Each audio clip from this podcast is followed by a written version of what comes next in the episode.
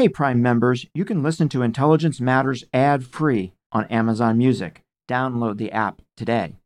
This spring, if you'd rather spend time enjoying your lawn instead of trying to keep it alive, there's good news. True Green is the easiest and most affordable way to get a beautiful lawn. All you have to do is water and mow, and they'll do the rest weed control, fertilization, aeration, and even some things you might not even think of. They'll do all of it, while you can do literally anything else. With True Green, you can have your lawn looking as good as a putting green. That's not hyperbole. True Green is the official lawn care treatment provider of the PGA Tour. True Green offers a satisfaction guarantee, and they have a verified best price promise, which guarantees you the lowest price with no compromise on quality. You do you. Let TrueGreen do your lawn care. Visit truegreen.com to get the best lawn at the best price with the best people guaranteed. Have you ever covered a carpet stain with a rug? Ignored a leaky faucet? Pretended your half painted living room is supposed to look like that? Well, you're not alone. We've all got unfinished home projects. But there's an easier way. When you download Thumbtack, it's easier to care for your home from top to bottom. Pull out your phone, and in just a few steps, you can search, chat, and book highly rated pros right in your neighborhood. Plus, you'll know what to tackle next because Thumbtack is the app that shows you what to do, who to hire, and when. So say goodbye to all those unfinished home projects and say hello to caring for your home the easier way. Download Thumbtack and start a project today.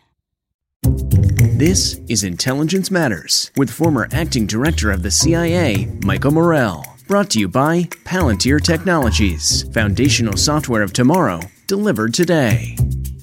Leon Panetta served as the Secretary of Defense, CIA Director, White House Chief of Staff, Director of the Office of Management and Budget, and as a U.S. Congressman from California. Jeremy Bash served as Panetta's Chief of Staff at both the CIA and the Department of Defense. They join us today to talk about the many national security issues facing our nation. We'll be right back with that discussion after a word from our sponsor. I'm Michael Morell, and this is Intelligence Matters.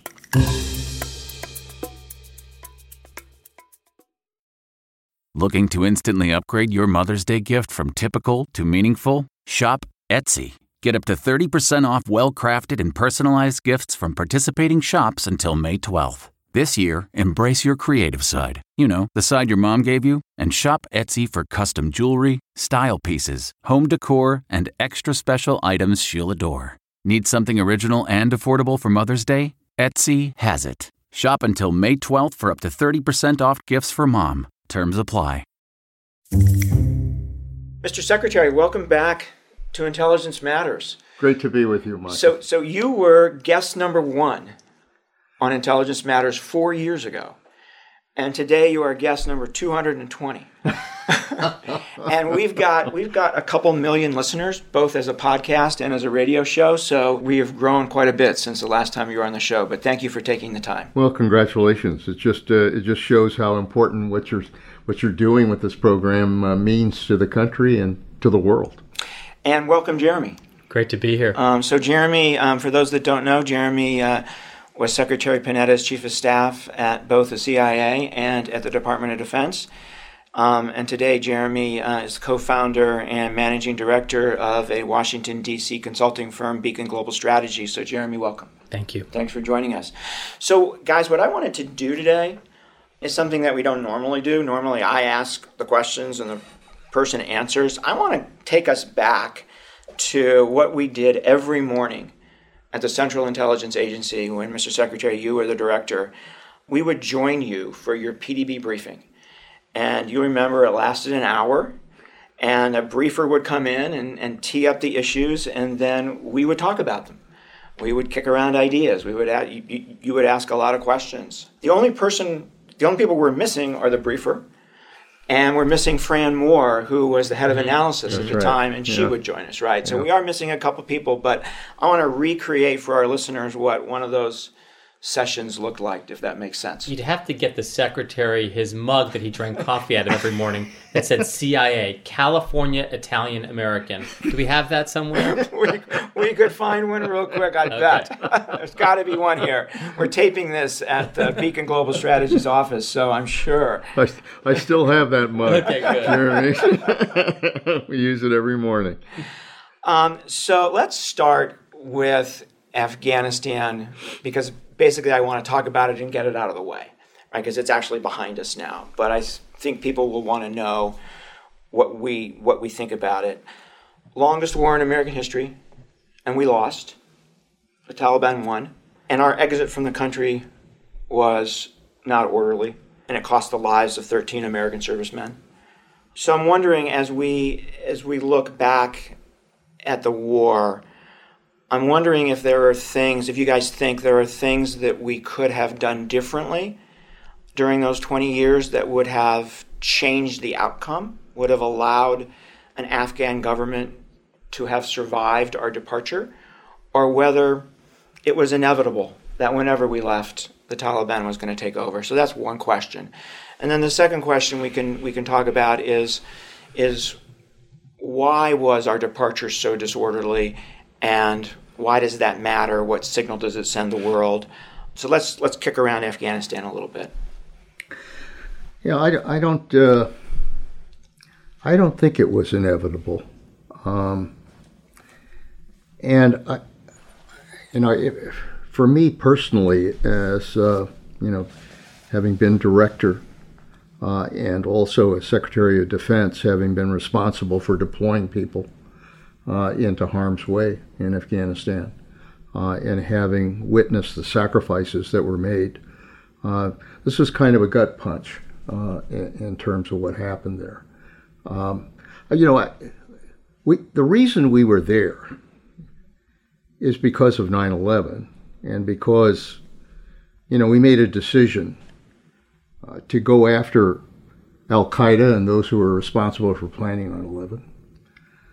But we also made a decision that Afghanistan would not be allowed to become a safe haven for Al Qaeda. Uh, and uh, that, that, that, frankly, gave Al Qaeda the opportunity to plan the, the 9 11 type attack. And we, and we wanted to make sure that that never happened again.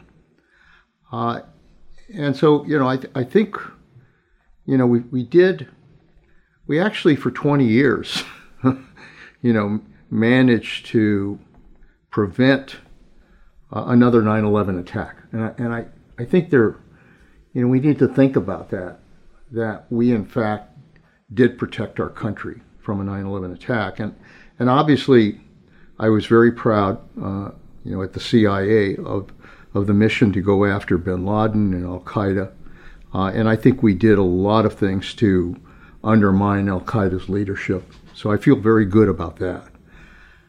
I do think that there should have been a point, perhaps after the bin Laden raid, where there, there should have been greater consideration about where the hell do we go now. Mm. And I think we just kind of took it for granted. We kind of continued to do what we were doing.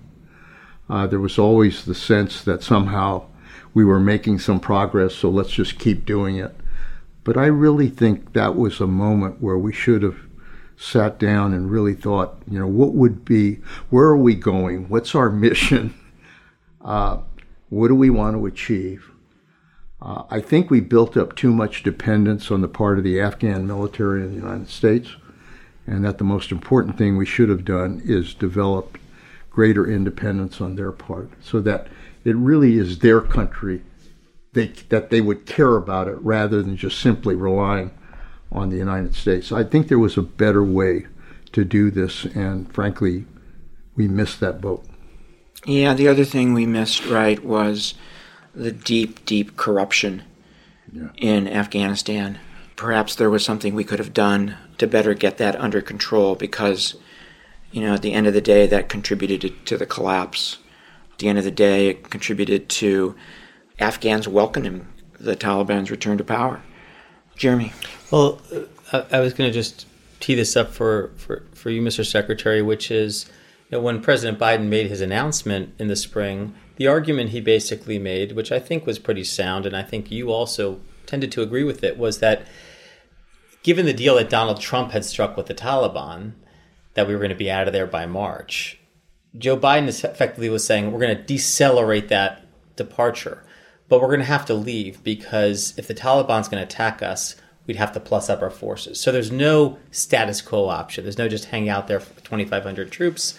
we're either going to have to get out or we're going to have to plus up. And I don't want to be the fifth president to increase our force posture in Afghanistan. I think you thought at the time that the policy, although it carried some risk, was correct. But I could detect, Secretary, in your voice when you endorsed the policy that you were worried about the following months, that you foresaw yeah. potentially a messy exit.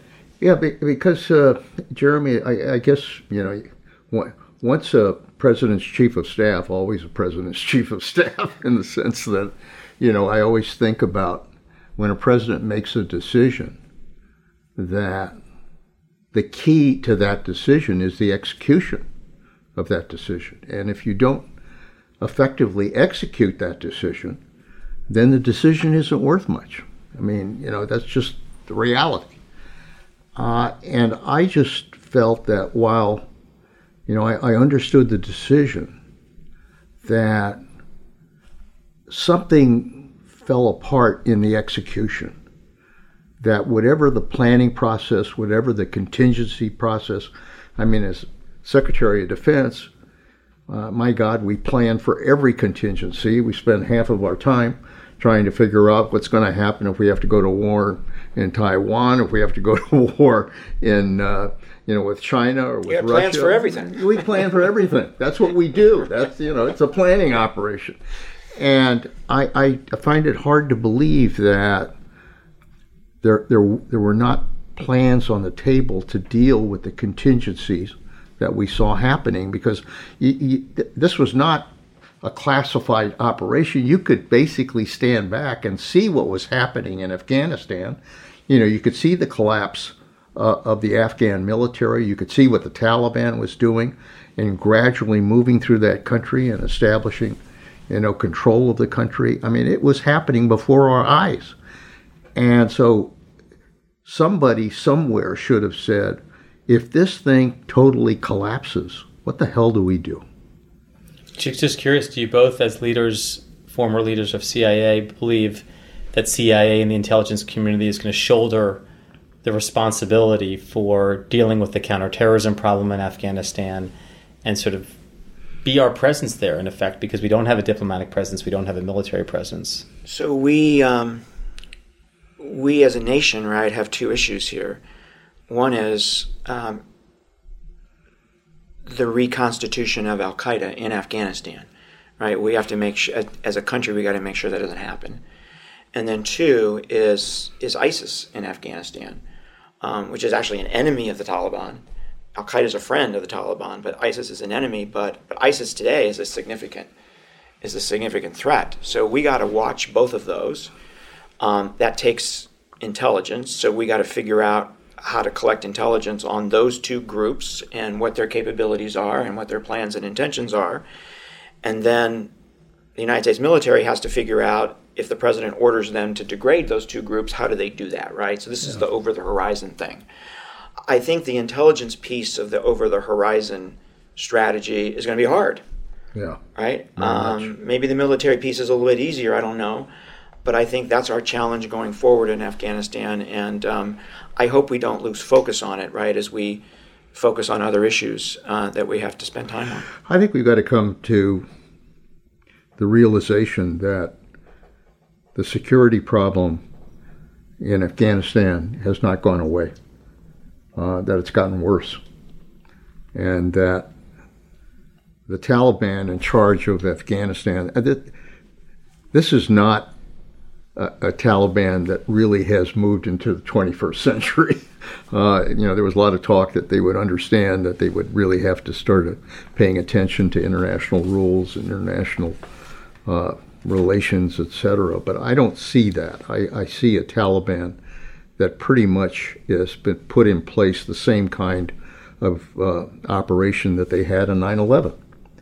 Uh, and that they're going to allow terrorists to be able to have a safe haven, particularly Al Qaeda, uh, and that ISIS is going to be able to operate there as well, you know, whether they like it or not.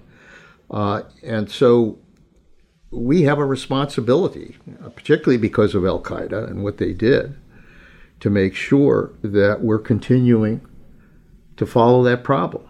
Uh, and I think we need we need to have continuing intelligence on that.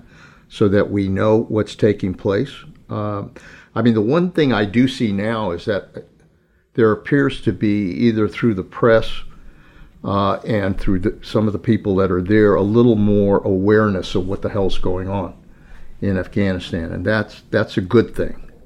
Uh, you know, we, we seem to know kind of what what some of the things are that the Taliban's up to.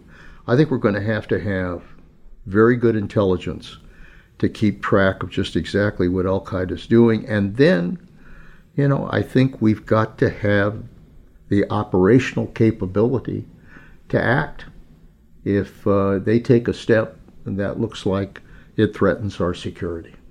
I think the good news here, right, is that is that we've actually figured out how to do this over the last 20 years, yeah. right? And we do it around the world um, in a number of places on a daily basis. This is just a little harder because we're not in the country, um, and it's a big country. So being able to get there, I wonder if Pakistan, you know, might at the end of the day, oddly, um, be an option for us here. Yeah, we had to cooperate a lot back when you were both leading CIA with Pakistan. Um, of course, some of that changed after May 1st, 2011, and the bin Laden operation. But before that, there was good dialogue, good cooperation, good sharing of, of information, and we may have to get back there. And just maybe add one more point to this, which is Michael, you said we've gotten pretty good at going after people globally, the find, fix, finish approach that both Special Operations Command and the intelligence community have worked together on. I think one of the things that Joe Biden was exactly right about is that it's not just about Afghanistan. We have to do it in the Sahel, we have to do it in Yemen, we have to do it in Syria, we have to do it in South Asia, we have to do it in a lot of places. Somalia. Somalia, absolutely. And so one of the things that I think the intelligence community will be called upon to do is to maintain the focus, the intelligence collection, the analysis, and ultimately the options to kinetically strike terrorist targets across a very wide swath of the globe. And I, I, I, I, I want to say something here because when you came to CIA, Mr. Secretary, as the director, we were just focused on Al Qaeda in the AfPak yeah. border region. And you said, well, what about all these Al Qaeda guys in Yemen and all these Al Qaeda guys in Somalia and in Africa? Shouldn't we be focusing on them? And we we stood up a big effort to do that. You'll remember. Yeah. Right. No, I, th- I think uh, I think Michael, you're right that uh, one of the things we really learned to do well was counterterrorism. Uh, it took a while, but I I really think we became a very effective counterterrorism operation, uh, both at CIA and at defense, for that matter. Uh, and the relationship between intelligence and the military became really, I think, very effective at being able to conduct operations. And we, we were doing this stuff sometimes seven or eight times a night uh, in Afghanistan, uh, Iraq, uh, elsewhere. And, and the fact is, we've used counterterrorism to go after terrorists wherever they were, because terrorism has metastasized whether it's uh, Al Shabaab, whether it's Boko Haram, whether it's different versions of Al Qaeda. Uh, and we've been able, frankly, to keep a handle on that. And I, I think we're going to have to continue to do that. So the issue then becomes how do we deal with it now in Afghanistan? It hasn't gone away. It's become a little tougher problem. And I think, I think it's got to be counterterrorism. I think we do have to develop uh, our relationship with Pakistan because that's a logical base to try to work from. They, I think they are now worried, having probably encouraged the Taliban to undermine stability in Afghanistan. They now see a situation where the Taliban could very well threaten them. Yeah.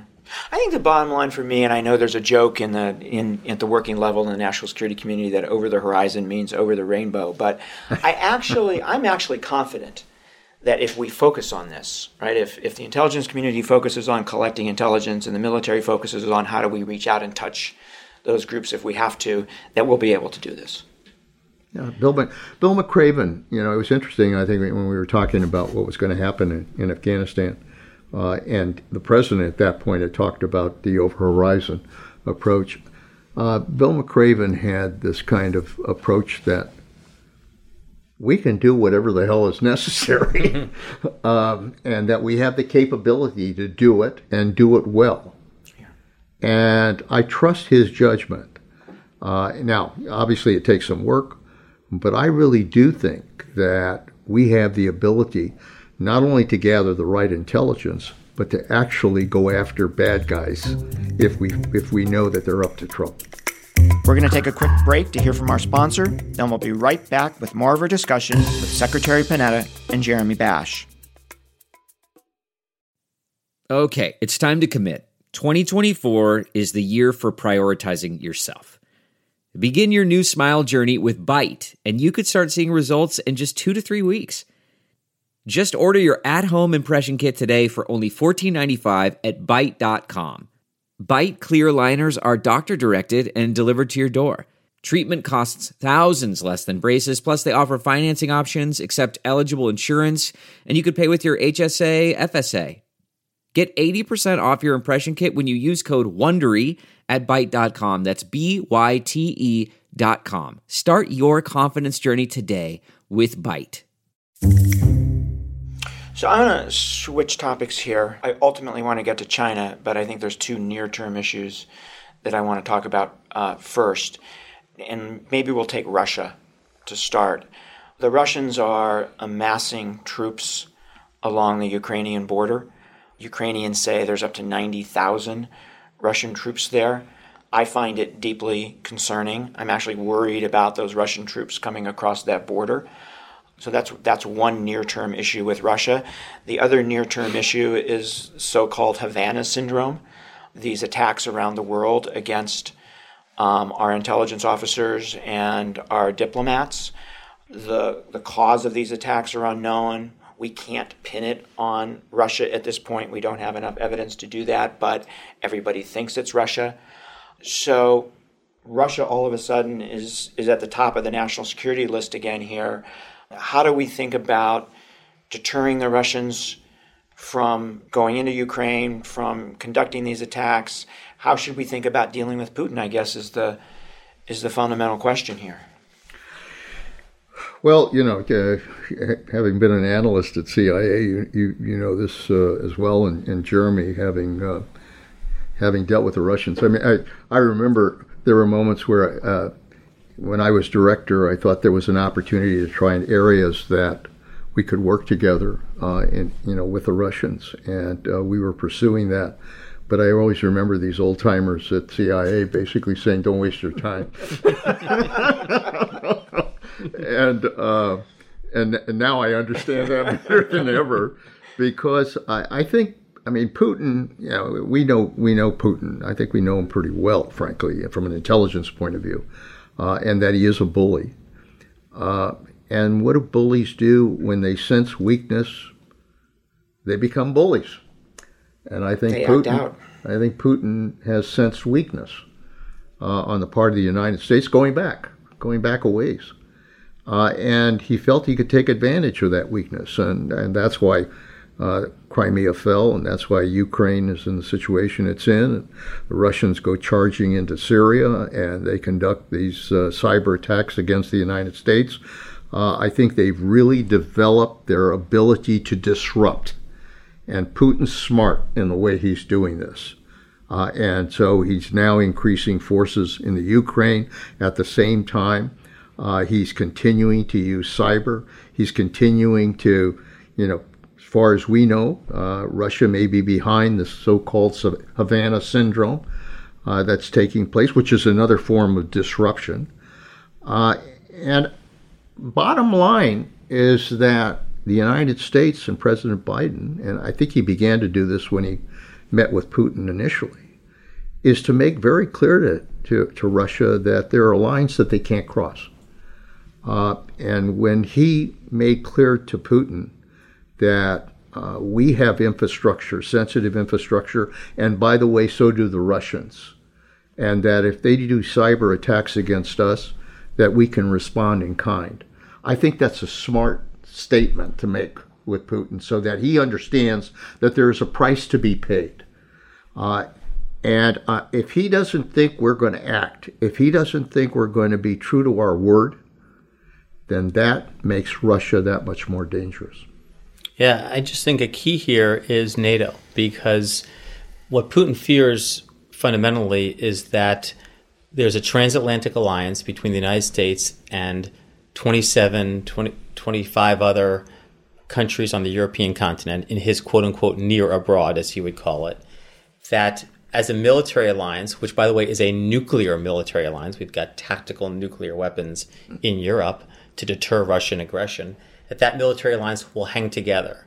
And that if Russia poses a threat to the European continent, to our interests, that we'll rally together. Now, of course, Ukraine is not in NATO, so he feels like he's got some room to push the envelope.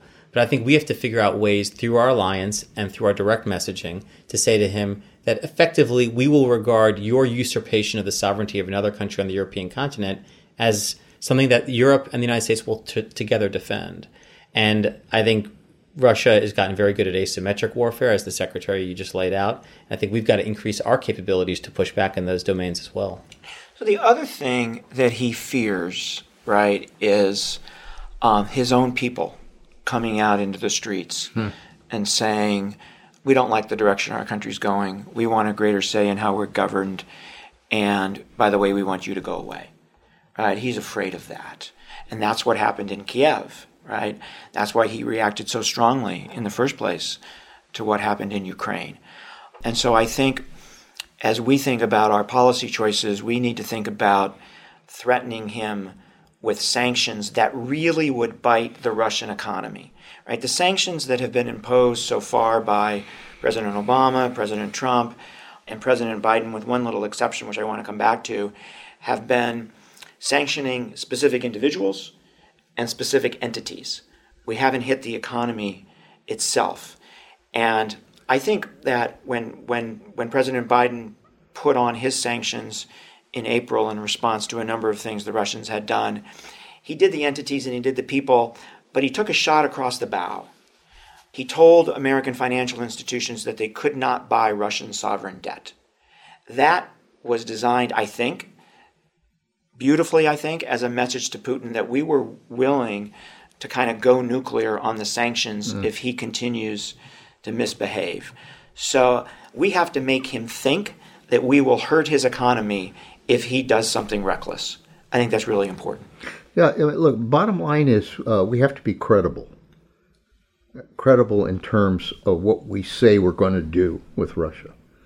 Uh, because I, I, I, think, you know, there are kind of two or three things that happened um, over these last number of years that gave Putin a sense that we were not credible. Uh, and, you know, one was the fact that uh, President Trump kept undermining the NATO alliance uh, and kept. Uh, I mean, he was doing he was doing Putin's work, to be frank, because his disruption of NATO was exactly what Putin was looking for. Anything that disrupts NATO, anything that weakens NATO, uh, is to Putin's advantage, and so that was happening. Uh, secondly, the United States was not responding.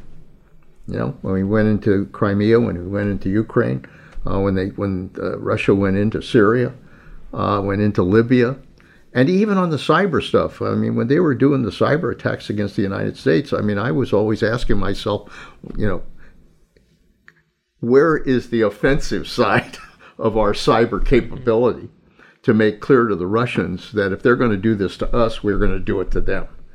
And so I think Putin got a clear message that he could basically do what, what the hell he wants to do. That has got to, to change. Now, you know, you're right on, you know, how we approach with sanctions. I do think we've got to continue to support the Ukraine to make clear that uh, we are, you know, we are going to give them every capability to try to protect themselves. We need to continue to strengthen NATO uh, so that we're, we're sending them a clear message that NATO is not going away and that we're willing to use Article 5 if necessary if he decides to move in other places. Uh, I think there's a series of steps that the United States has to take that'll say to Putin, "This is a different game now. You're not going to you're not going to get a license to do whatever the hell you want."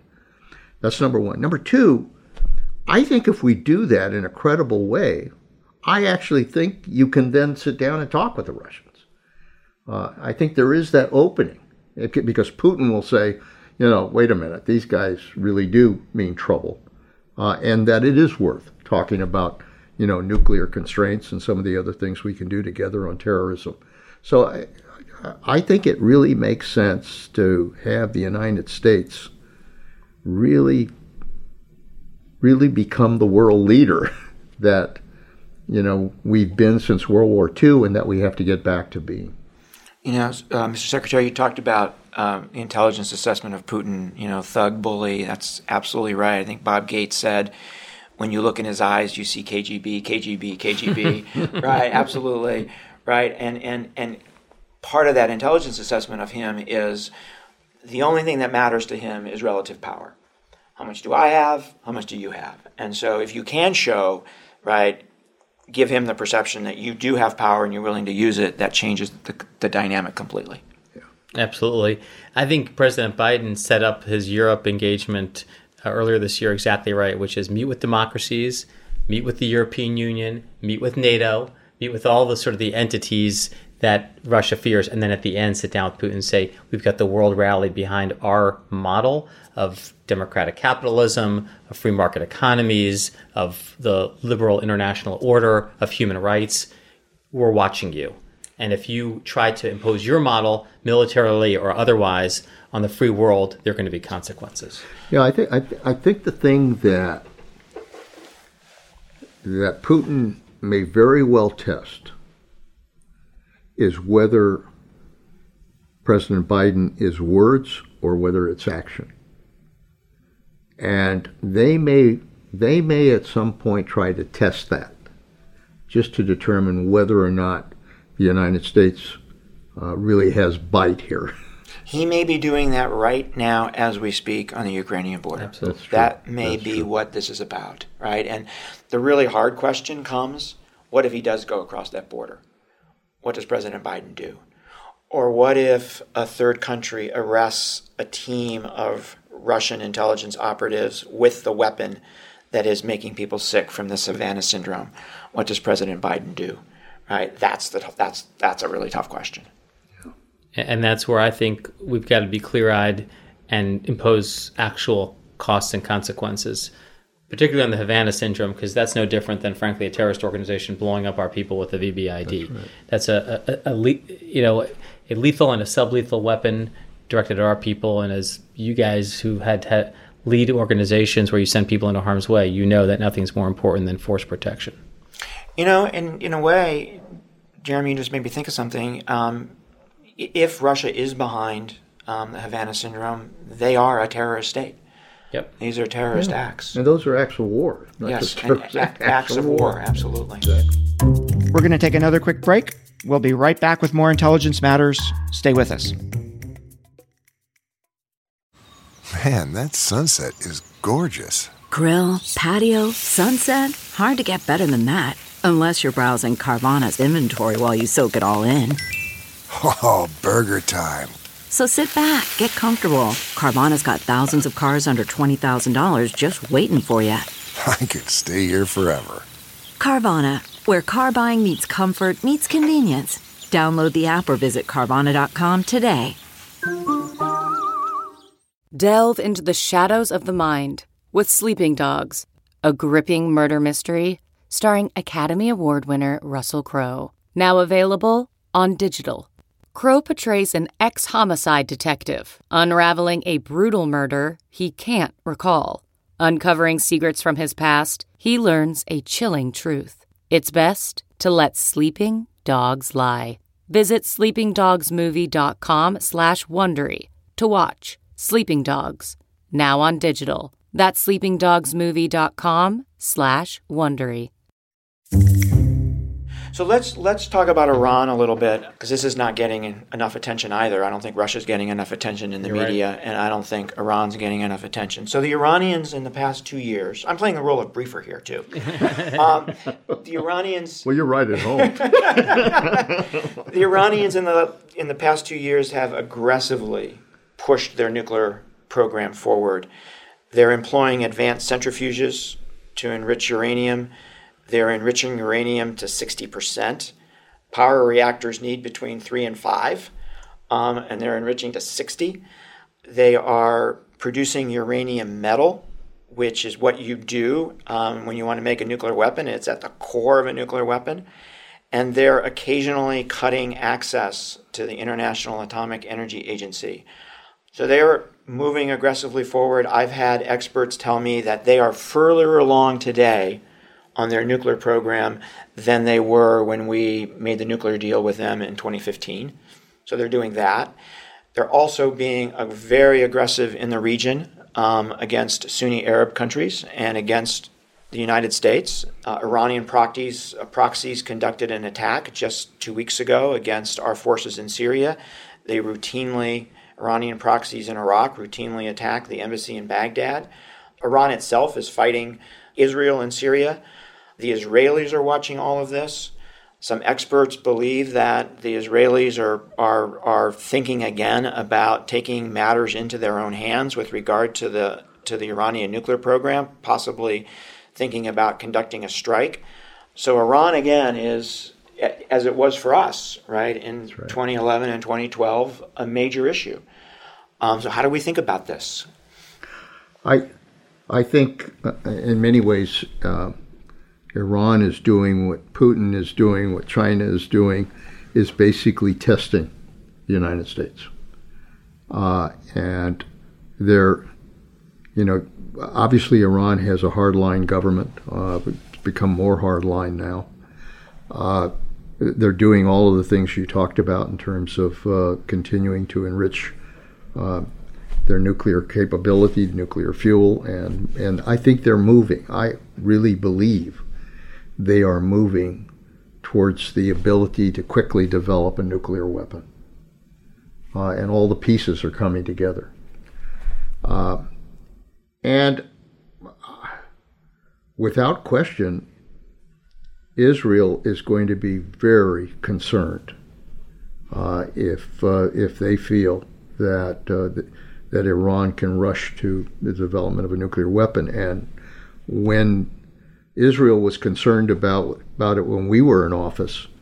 Uh, there was not much question in our mind that Israel was in fact planning to attack Iran, uh, and uh, we obviously spent a lot of time. Uh, the pre- President Obama spent a lot of time trying to convince them that uh, you know not to do something on their own. If we, you know, that that we too uh, would react if they developed a nuclear weapon, and that we had a greater capability to be able to do something about it uh, and hold the alliance together. Hold the alliance together. Uh, and Israel, to its credit, uh, you know, decided to uh, to to work with us rather than against us on that. Uh, I think we, we may face the same issue now, uh, which is that if Israel feels that the United States is not moving fast enough to try to deal with this issue, and again, that comes down to these negotiations and whether or not uh, Iran really does show up and try to negotiate, and whether it looks serious. Because I think the, the concern I have is that, you know, I, I just, I'm not seeing a real sense that they're serious about sitting down and trying to return to the former agreement. Uh, and, you know, if, if I saw that there was an effort to try to somehow, you know, renegotiate that agreement, not just on nuclear, but some of these other areas, and that that was where everybody was going to go, I'd feel a lot better about the situation. But my concern is that if, if this is just on the nuclear issue, I think Iran is going to play us for chumps.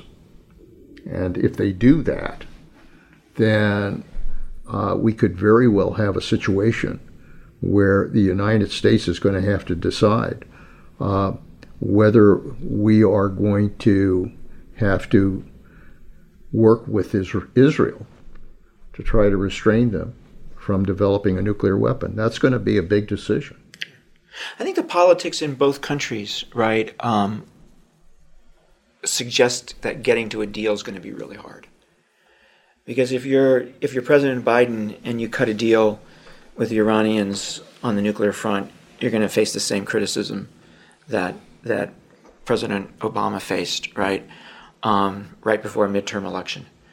And if you're in Iran and you're a hardliner, the argument that another deal with America when they walked away from the first one, right, is a pretty strong argument.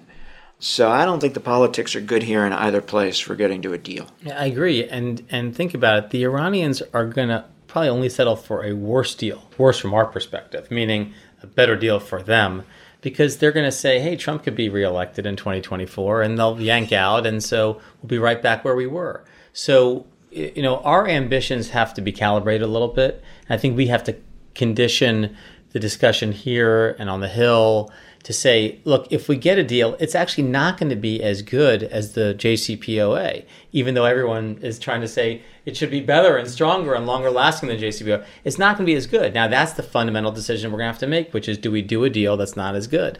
Because we hope that the best way to prevent Iran from getting a weapon is some form of diplomacy and trying to keep our eye on it. I mean, what, what worries me, Michael, is that you know we've got you know relatively little visibility into their program. I mean, they, they keep IAEA inspectors out at their will, and we know from other reporting that they're developing their program. And so I think actually Secretary Blinken hit the right note, which is on a CBS program, Face the Nation. He said last weekend, you know, we have to keep all options on the table. He kind of went back to that mm. framework, um, implying that there could be a military consequence to Iran having a breakout capability. We really have to do the two things the secretary talked about is one, we have to convince the Iranians that we are willing to use force if necessary. Yeah. And we have to convince the Israelis that we're willing to go with them in the right circumstances. Yeah. Okay, China, um, which may at the end of the day be the hardest of these. You know, China is now seen by many people as an enemy it's really hard to find anybody on Capitol Hill who has anything nice to say about China. It's the, maybe one of the few issues where Democrats and Republicans actually agree. So maybe the place to start on China is how do we see the challenge that China poses to the United States? Yeah, you know, it, this this discussion just uh, confirms something I've been saying for a long time, which is there there are an awful lot of danger points in the world today that the United States is confronting, uh, any one of which could result in a major conflict of some kind, and that's certainly true with China.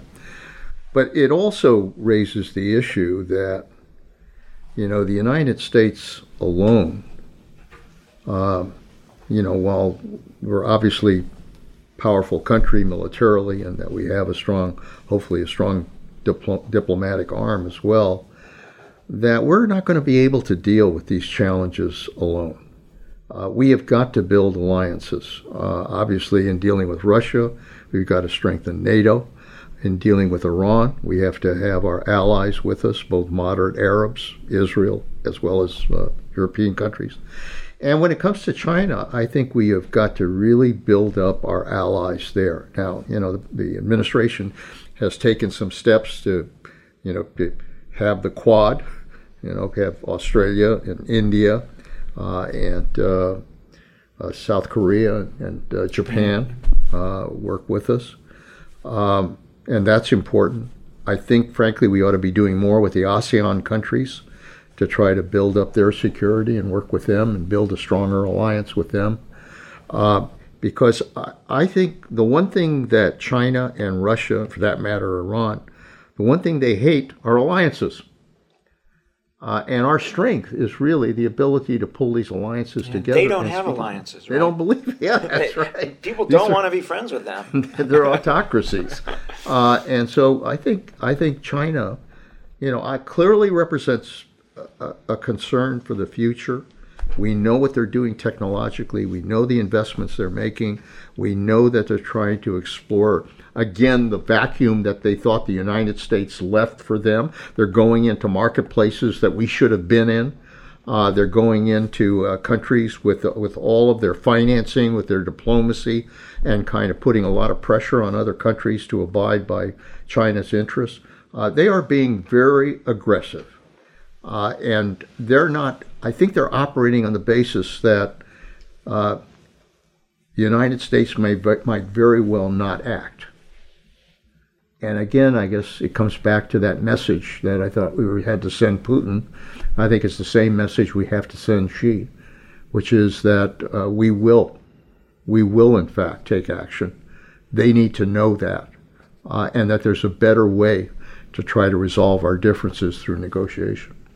So, one part of this strategy, right, is the allies. The other part of the strategy has to be getting our own house in order, both economically, particularly from a technological perspective, and politically, right? Because if we don't, then it really doesn't matter, yeah. right? We lose. And so, you know, at the end of the day, this comes back to us here at home and the kind of mess we're in politically and what that means for getting things done that move our economy and our society forward, right?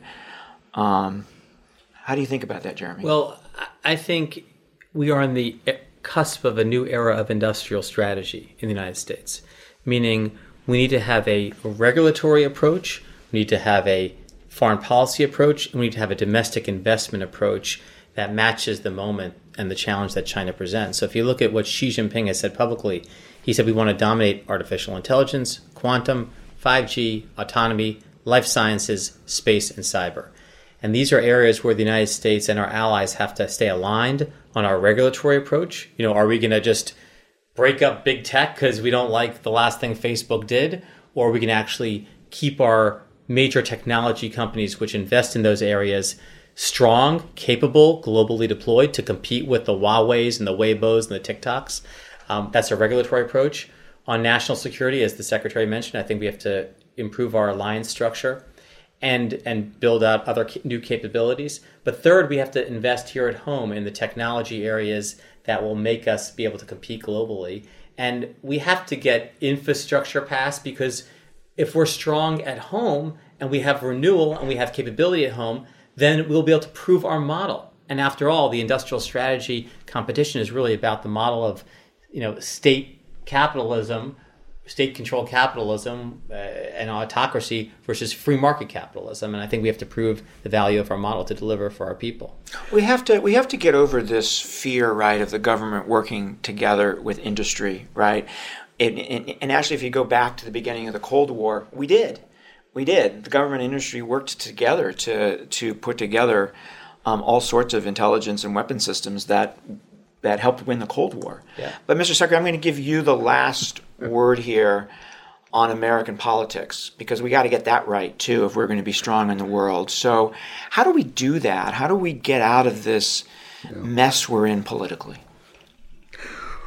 Well, and that really brings us to probably the greatest threat we face. I think it was Mike Mullen. I, I remember once said that uh, that the debt is probably one of the big threats to our national security. Uh, and I, I would say that today, probably the greatest threat is the dysfunction in our democracy uh, and the, ability, the inability of both parties to be able to work together to govern uh, and to do the things that Jeremy was talking about. Uh, because if, if we're going to develop an industrial policy, if we're going to deal with China, if we're going to deal with Russia, if we're going to deal with our allies, we've got to show the world that we can govern. And that that is that's what worries me the most right now. Because, you know, I look at our democracy, which has to deal with all these challenges, and I see two parties that are in their trenches throwing grenades at one another as opposed to working together. And I, you know, I understand the politics. We've dealt with politics, you know, our, our entire history. But in the end, both parties have been willing to recognize that when it comes to national issues that affect our security, they have to work together. So the answer to your question in the end, Michael, is leadership. And whether or not we're going to lead. I, I often tell the students at our institute that in a democracy, we govern either by leadership or crisis. And I think too often today we're governing by crisis. Uh, and somehow we have got to be able to get people who are willing to lead, but more importantly, take the risks that you have to take in order to lead. Leadership is not about taking care of your base. It's not about being popular. It's not about kind of, you know, playing the political game. Leadership is about taking risks in order to be able to protect our country. Secretary Panetta, um, Jeremy, um, thank you so much for joining us. This brought back This brought back great memories of, of Yeah. the favorite Yeah. hour of my I- day. I felt very Right. com- I felt very comfortable with this discussion because We've had it before. we've done it a, a hundred times before. Absolutely. Thank you. Thank you Thank both. you, Michael. Thank you both. That was Leon Panetta and Jeremy Bash. I'm Michael Morell. Please join us next week for another episode of Intelligence Matters. Intelligence Matters is sponsored by Palantir Technologies, foundational software of tomorrow, delivered today. The show is produced by Olivia Gazis, Jamie Benson, Paulina Smolinski, and Ashley Armstrong. For more from this week's show, visit CBSNews.com. Intelligence Matters is a production of CBS News. Are you ready for an all new season of Survivor? You better be because Survivor 46 is here and it's 90 minutes of twists and turns you don't want to miss. Better yet, after each episode, there's a brand new episode of On Fire, the only official Survivor podcast. Each week, we go behind the scenes of the episode's biggest moments, taking you into the how and the why things happened. And this season, we're very lucky to be joined by an expert, the winner of Survivor 45, Dee Valladares. What is up? I'm thrilled to be joining this team and to be giving you my take on how and the why players made the moves they did, what it takes to outwit, outplay, and outlast, and to ask Jeff some questions because even after 26 days out there, there is still a lot for me to uncover. Bring it, D. Listen to On Fire, the official Survivor podcast, wherever you get your podcast.